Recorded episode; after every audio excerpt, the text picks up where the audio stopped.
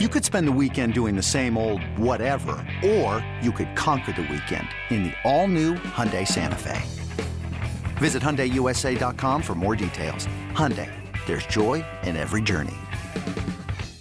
Hey, I'm Brett Podolsky, co-founder of The Farmer's Dog. We make fresh food for dogs. We started the company when we saw what a huge difference it made in my own dog, Jada, when she stopped eating ultra-processed kibble and started eating fresh, whole food. The Farmer's Dog food isn't fancy. It's just real food delivered to your door in pre-portioned packs. It's better for them and easier for you. Get 50% off your first box at thefarmersdog.com slash podcast. That's thefarmersdog.com slash podcast.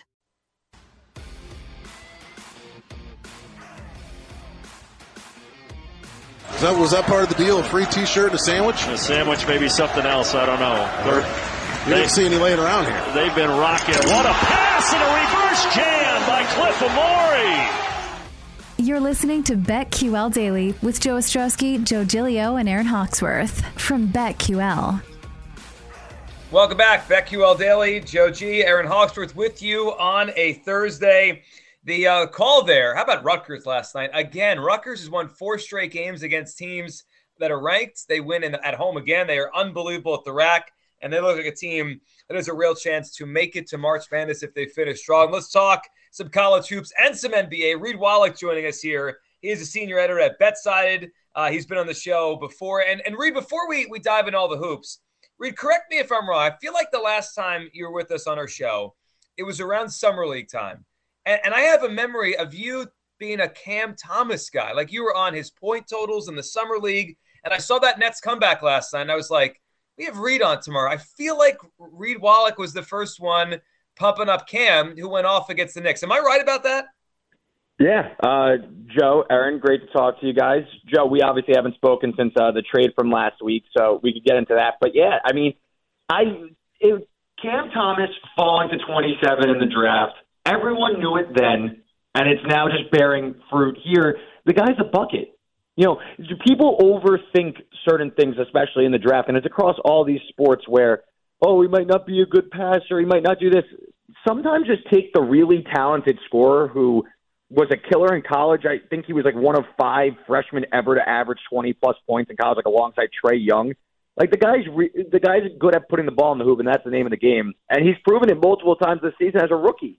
And then last night was obviously just unbelievable. Really, the Nets are in desperate need of some good vibes, some momentum heading into the break end. How about coming back from down 28 against your your crosstown rival? That's a good way to uh, head into the break for sure. So, what were your thoughts on that game? Uh, you are a Nets fan, and I even saw KD tweet, um, kind of poking the bear at Knicks fans. You had to be fired up after that game last night. What a comeback! Yeah, so I live in Manhattan and I was invited to the game and I might as well just plug while we're here. We just started a MMA show, Jab Cross Hook, a FanSided MMA show. It's pinned to my Twitter profile right now. And I was invited to the game and I couldn't go because we were recording episode two, which is live now. Make sure you go check it out. But I obviously I'm not gonna miss the game, so I paused my TV outside. I got like the DVR and everything. And I go outside and I'm thinking I catch up, I'm like live by the second quarter and I say to myself, I'm like, all right, well, like at least I wasn't there. You know, down 28. This is like kind of ugly. But yeah, listen, NBA, you you got to just keep on with it because teams are going to cool off. It's a game of runs, and listen, it's not easy to do that. I don't care who you're playing. The Knicks, if they're not in the playoffs or they are, the Nets, shorthanded or not, that's impressive to do. And those are kind of the rallying points. And there really is a renewed kind of confidence around this Nets team heading into the break. They almost came back against Miami last weekend. They beat the Kings. They now beat the Knicks. They have one more game before the break. It really feels like there is some positive momentum. Will it lead to playoff success? That I don't know, but it definitely feels like a, a real weight has been lifted off their shoulders after the trade deadline. Yeah, it does, and it seems like all boats are, are, kind of rowing in the same direction now in Brooklyn. Reed, like you said when you hopped on at first, we haven't got a chance to speak about the deal, the blockbuster, the, the biggest deal at the NBA trade deadline. Harden out of Brooklyn Ben Simmons, Curry, Drummond, a couple picks into Brooklyn. What did you think of it from the Brooklyn perspective? You know, I, I continue to, to think in theory it really could work. The fit between um, Kevin Durant when he's healthy, uh, Kyrie Irving when he's uh, able to play, and Ben Simmons whenever he gets back on the court. I just I have my reservations that Ben is going to accept the role that is best for him here, but the fit should work. What, what did you think of the deal? Yeah, I I obviously have my concerns about Simmons based on his prior performance. And listen, I I tweeted it when it happened. If like I'm concerned about Simmons, but listen, if he helps my team win, then you know I'll apologize. You know, I I hope nothing but the best for Simmons. But Joe, you nail on the head. In theory, the fit does work, and honestly, both teams can benefit. I I think that this could work for both parties. You know, but ultimately, I came to terms pretty quickly that Harden wanted out and he was going to get his way because that's what happens in the NBA. And I think the Nets made the best of a, a poor situation and a deteriorate, deteriorating situation. And look, how this plays out, like in the macro, long term, I think the Nets got better. I think that Harden, in my opinion, he's best suited next to guys like Durant and Kyrie. I think that he's not the 1A player capable of carrying a load that he was in Houston. I think his game isn't going to age that well. He's transitioning to a different part of his career. That being said, he wanted to go to Philly. He wanted to, you know, get what he seemingly always wanted. So he gets his way, and the Nets get a little bit younger.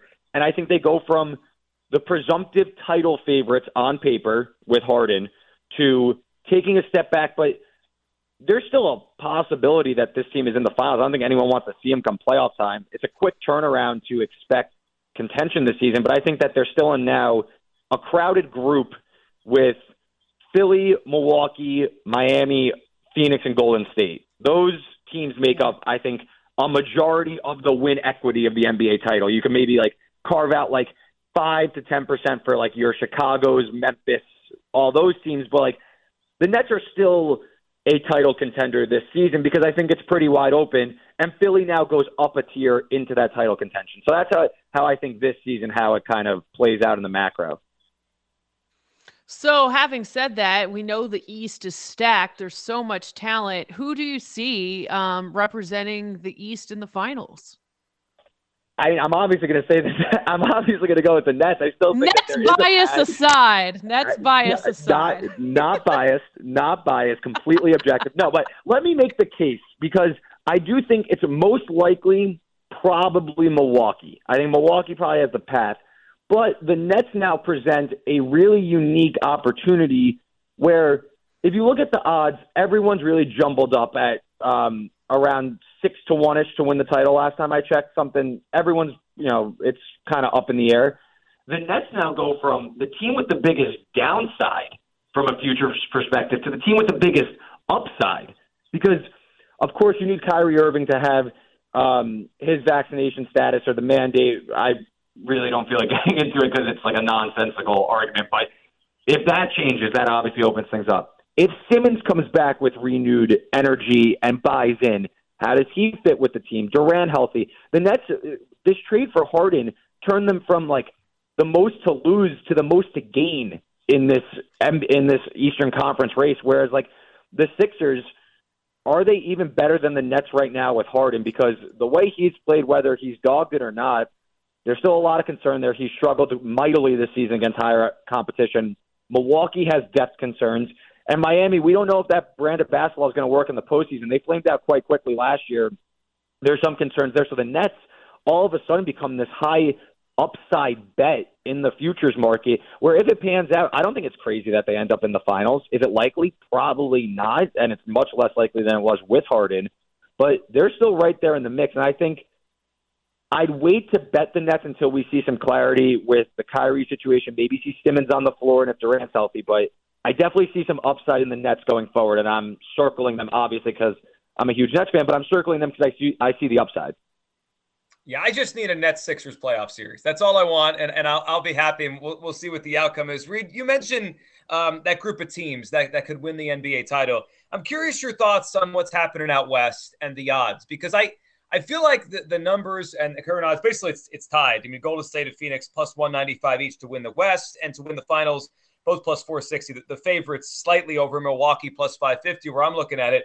But the resumes don't match. I mean, Golden State started the year better. They've obviously cooled off injuries to Draymond, trying to bring back Klay Thompson. I, every time I look at the, the Suns, I, I, still think there's value there. They're on pace for 67 wins. All they do is win. They've picked up where they left off last year, even better. Uh, Reed, who do you think should be the favorite in the West, Golden State or Phoenix?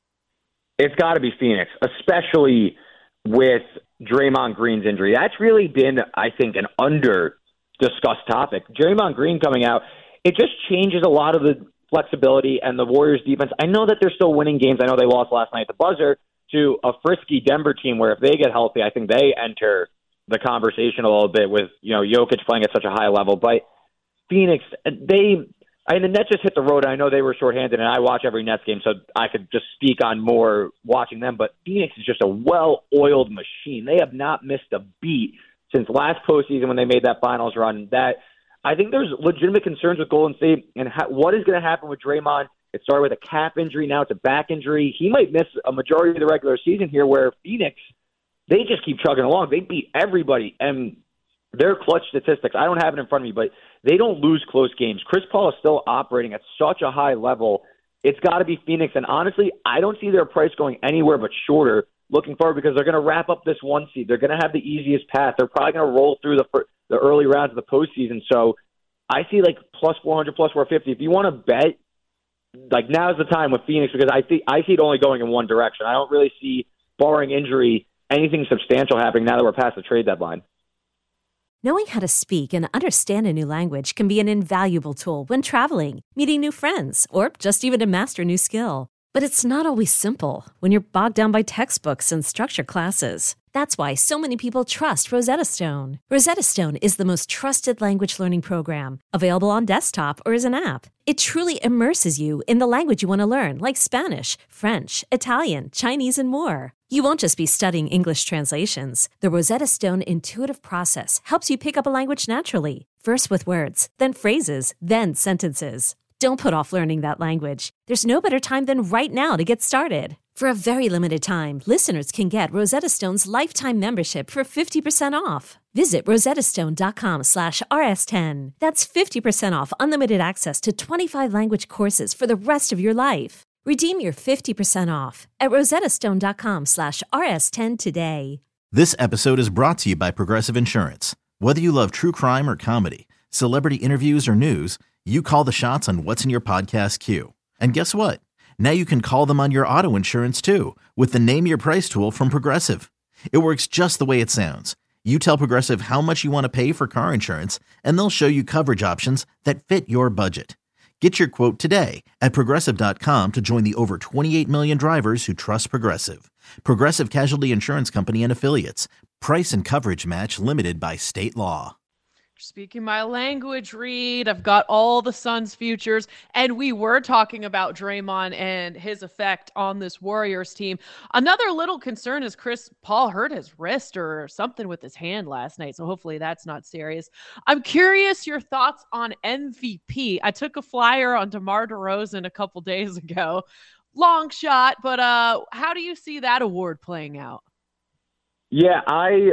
Uh, funny enough, I'm a big Nets fan, but I obviously have had my eyes on the Sixers all season. I have an Embiid ticket at uh, like twelve to one, I think, and I really see it. It's either him or Jokic, in my opinion. I, to me, those two are just playing at such a high level. Jokic probably should win. Now that it, like I'm looking at it, I may, you know, go come back in with Jokic just to make sure I don't lose anything, but those two are just playing at such a high level. I do wonder what happens at post Harden deal, how that affects Embiid's game. But I know Giannis is right there. He's putting up crazy numbers. I just wonder is the narrative there for Giannis this season?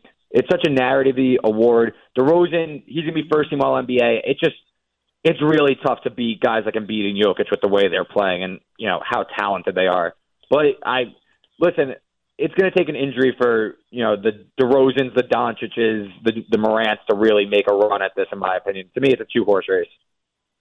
We're talking to Reed Wallach from BetSided here. Reed, let's jump to some college hoops. We are one month away today from the start of you know madness, where all the games are happening, and we're really rolling in college basketball for the NCAA tournament.